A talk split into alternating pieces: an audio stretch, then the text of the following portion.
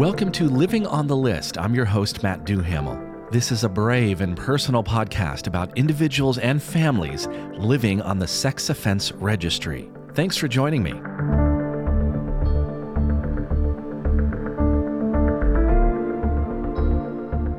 Lisa is with me today on Living on the List. Thank you so much, Lisa, for joining me. I appreciate your time. I know this is going to be a tough conversation for you, but how are you today? I'm well, and I'm excited to talk about it, actually. It's not a fun subject, but I'm very much an activist about this and involved, and so I want people to hear about the experiences that I've had as a mom. Yeah, and we're talking about a mother, but we're also talking about a mother who had a son that was incarcerated, and the infamous day, you were telling me off air, is November 2nd, 2017. Would you say that's the worst day of your life and your son's life? Well, probably the day that they let him away was the worst day. But yes, I happened to be up in northern Wisconsin, which is where I'm from, where we're from, and I'll be open about that. And I was with a bunch of friends for girls' weekend, and I get this phone call from my son, and I knew immediately something was wrong. He said, "Mom, I think I'm in trouble." And I'm like, what? He says, "Well, I had some bad pictures on my computer." Mm-hmm. And I knew right away what he was talking about. I mean, I think moms think for the worst all the time anyway, and I did, and I was right. And I immediately came home. I couldn't function. I cried the whole way home. I just knew we were in trouble. And, he didn't talk to anybody. He got a lawyer, and then we basically waited for them to come arrest him. And that was another bad day because I was at work, and I got a phone call in that morning, and it was early, and I heard scuffling, and I heard voices shouting. And it turns out that they had come and arrested him at his house, grabbed him out of bed. And like FBI coming in the house with guns and everything. Exactly. Four individual pictures. Exactly. And so he had four of these photos. Did he go to did he plea out or a bench trial or something? They would not offer a plea deal at all. So they kept all four counts. There were actually seven, and they... I don't know how that works, but four were read in, I guess. And so he was convicted of the four counts. So let me just get this right. Okay, so I have a hard time believing. I mean, no, I believe you. I just, it's just crazy what, I'm not condoning anything. Four photos that were considered sexually explicit by the court. And he's been placed with an ankle monitor and lifetime probation. Is that right? Lifetime registry. Now. Okay. He's got 8 years additional. He was in prison for 4, mm-hmm. and then he's got 8 on paper, with the PO, and lifetime on the registry. Okay. So if anyone listening out there, you have one, I hope you don't, but if you have one illegal photo of a minor in some jurisdictions and states, that could be 5 years in prison. It could be, yes. Yeah. It's like there's a mandatory minimum, I think, of a federal situation where in our state it's 3, and he got 4. So they wanted to throw the book at him and get, I think, 7 years. It's kind of all over the board, it seems like to me. And I've talked to a lot of people, a lot of stories, a lot of parents, a lot of people on the registry. It is all over the place. And that's why I'm just like shocked, like, wait, this person over here got this for that. And it's like, is there any balance? I mean, it's crazy. But I mean, how does that make you feel as a mother? You know your son better than anybody else. And the public seems to think that he is a scary monster.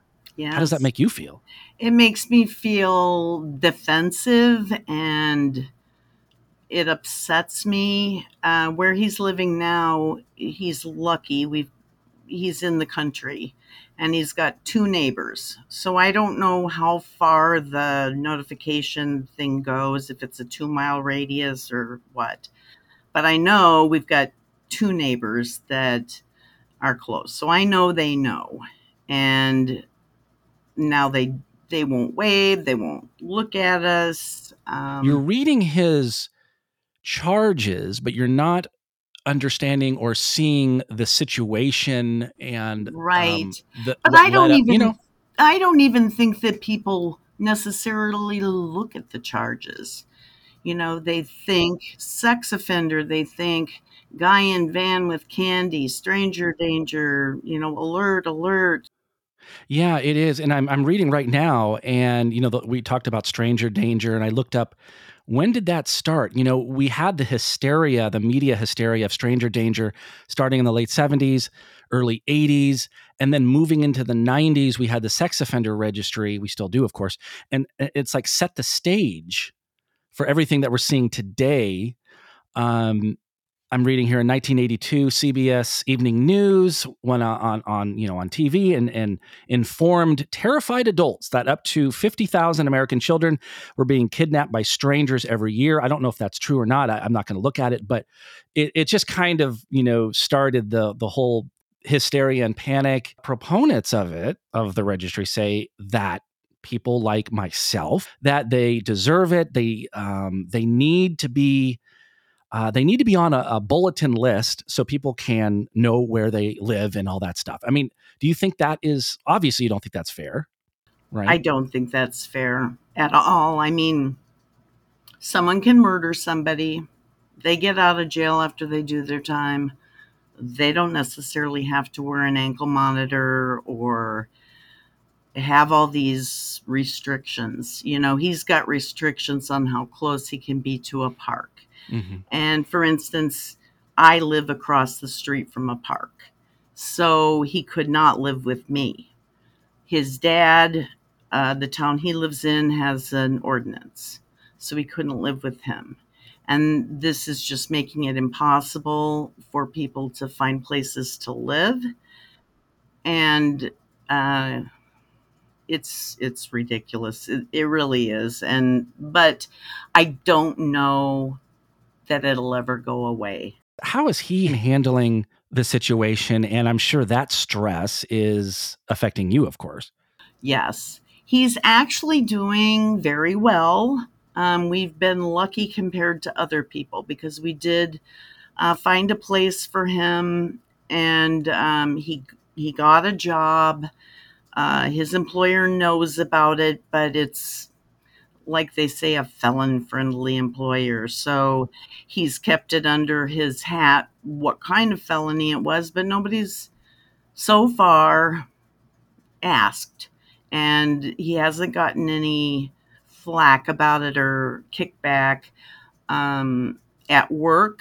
And other than the neighbors that won't look our way by his house, he doesn't have that. I think that parents look at me like, oh, you know, your son's a sex offender, if they find out, which most of my friends and family do know. But I feel like asking them, you know, what if the tables were turned? I know you think your son is perfect, but what if you got that call? How would you feel about it? What would your opinion of sex offenses in the registry, and how would that change? And I think a lot of people's opinions would change if they got past the stranger danger guy in the van thing. Well, do they look at you, Lisa, like, oh, something's wrong with you because your son's a sex offender? I really haven't run into that. Everybody has been very supportive of me. But I have reached out to a number of other moms and wives, family members. You know, I've been very active with NARSOL and United Voices, and there's so many different people out there fighting the registry. It's hard to keep track of them all, but I have been in contact with a number of people, just, you know, sharing stories. And they, though, have been very afraid of letting people know. I have one mom, she's the teacher. She's a very good friend of mine now. And her son got, I believe, 10 years. She doesn't tell anybody. It's horrible that you guys have to, like, as parents, moms and dads and stuff, you have to go through this and like, oh, what are we going to tell Barbara? What are we going to tell John? You know, I mean, they're going to, and that brings me up to actually a question. When I was incarcerated, my mom and family, they didn't know what to tell my other relatives. Like, where's Matt? What's Matt been doing?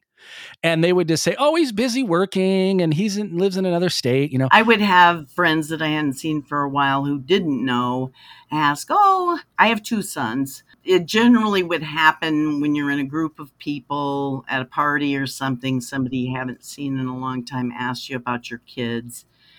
And, you know, the thing that I'm finding hard is all my friends' kids are getting married and giving them grandchildren.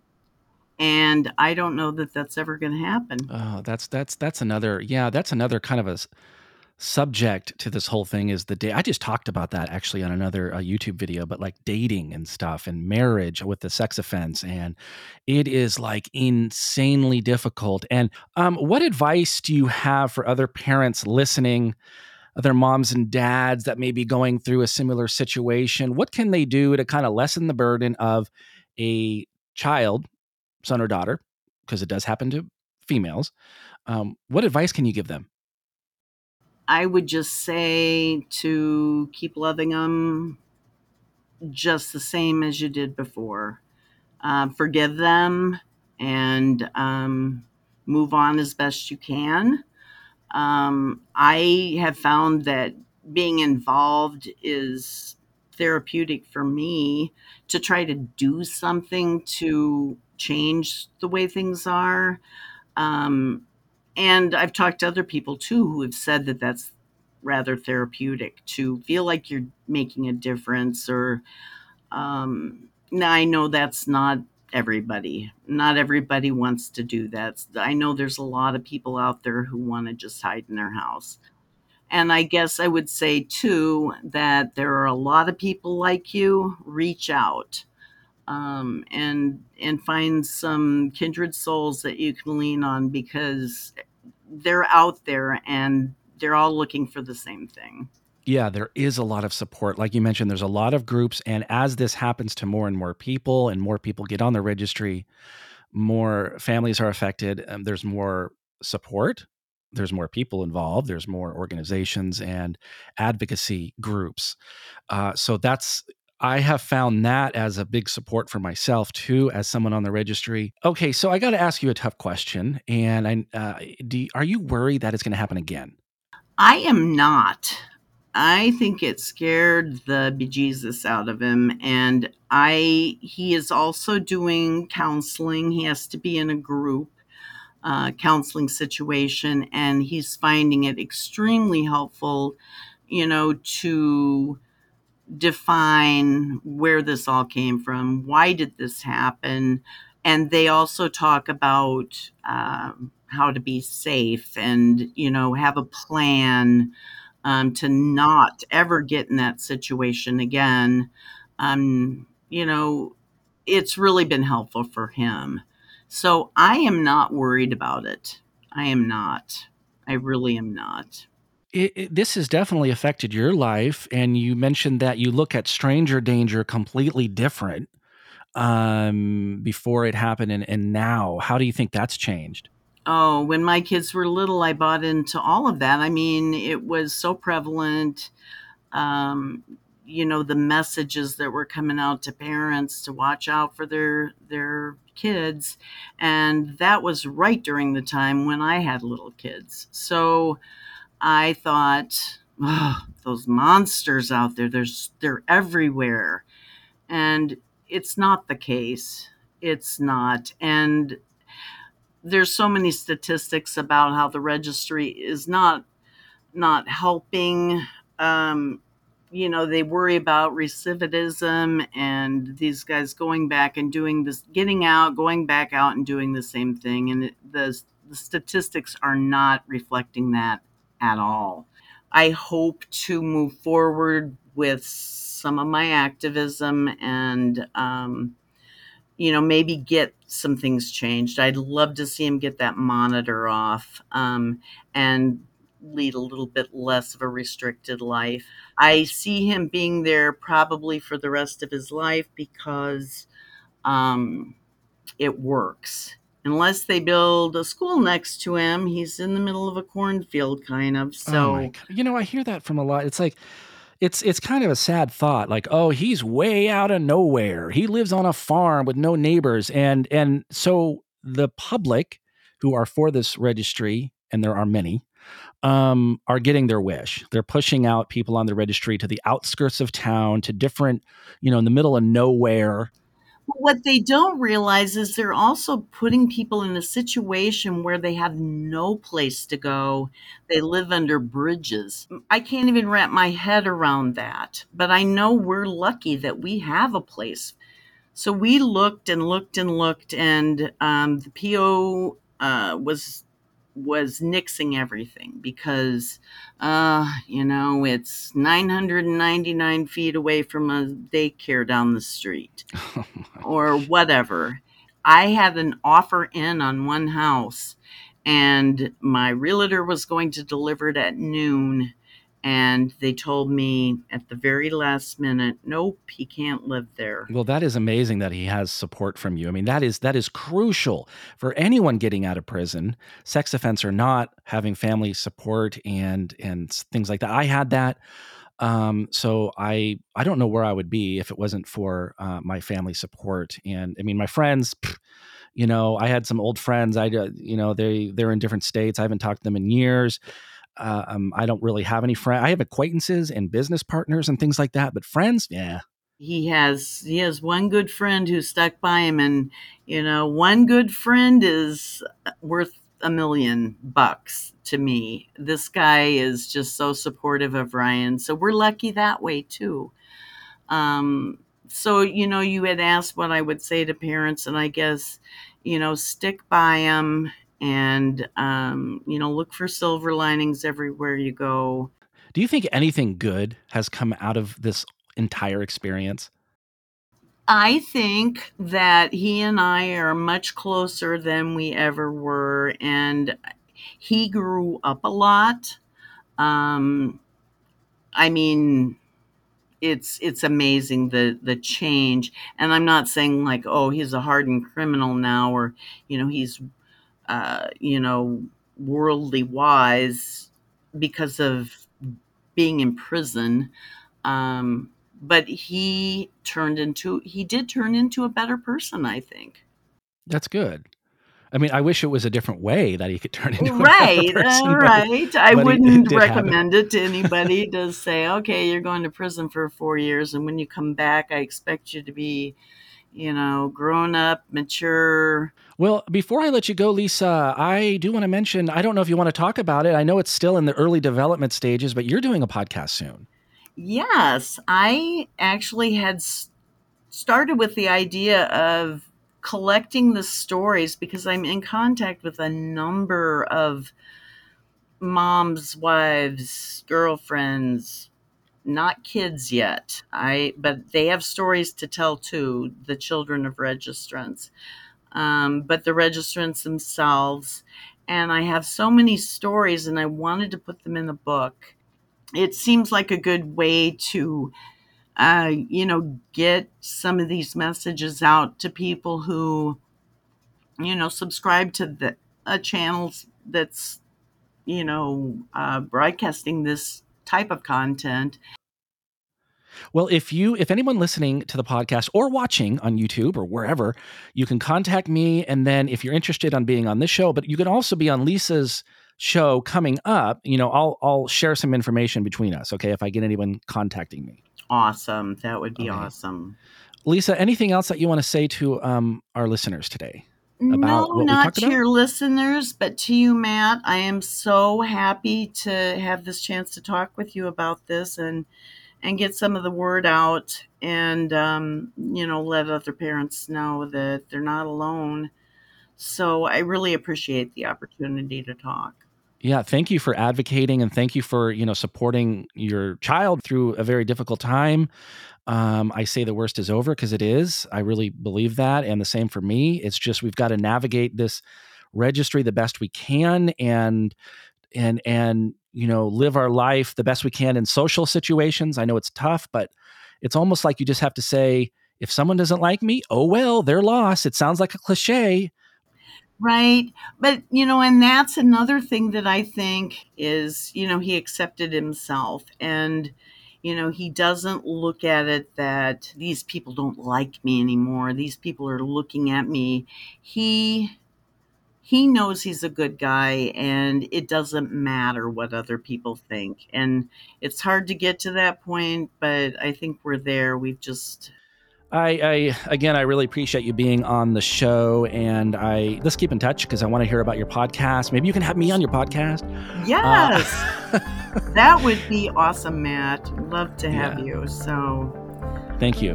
Okay, thank you, Matt. I'm your host, Matt Duhamel. More information about this podcast can be found at livingonthelist.com. And remember, your future is too important to be held hostage by fear.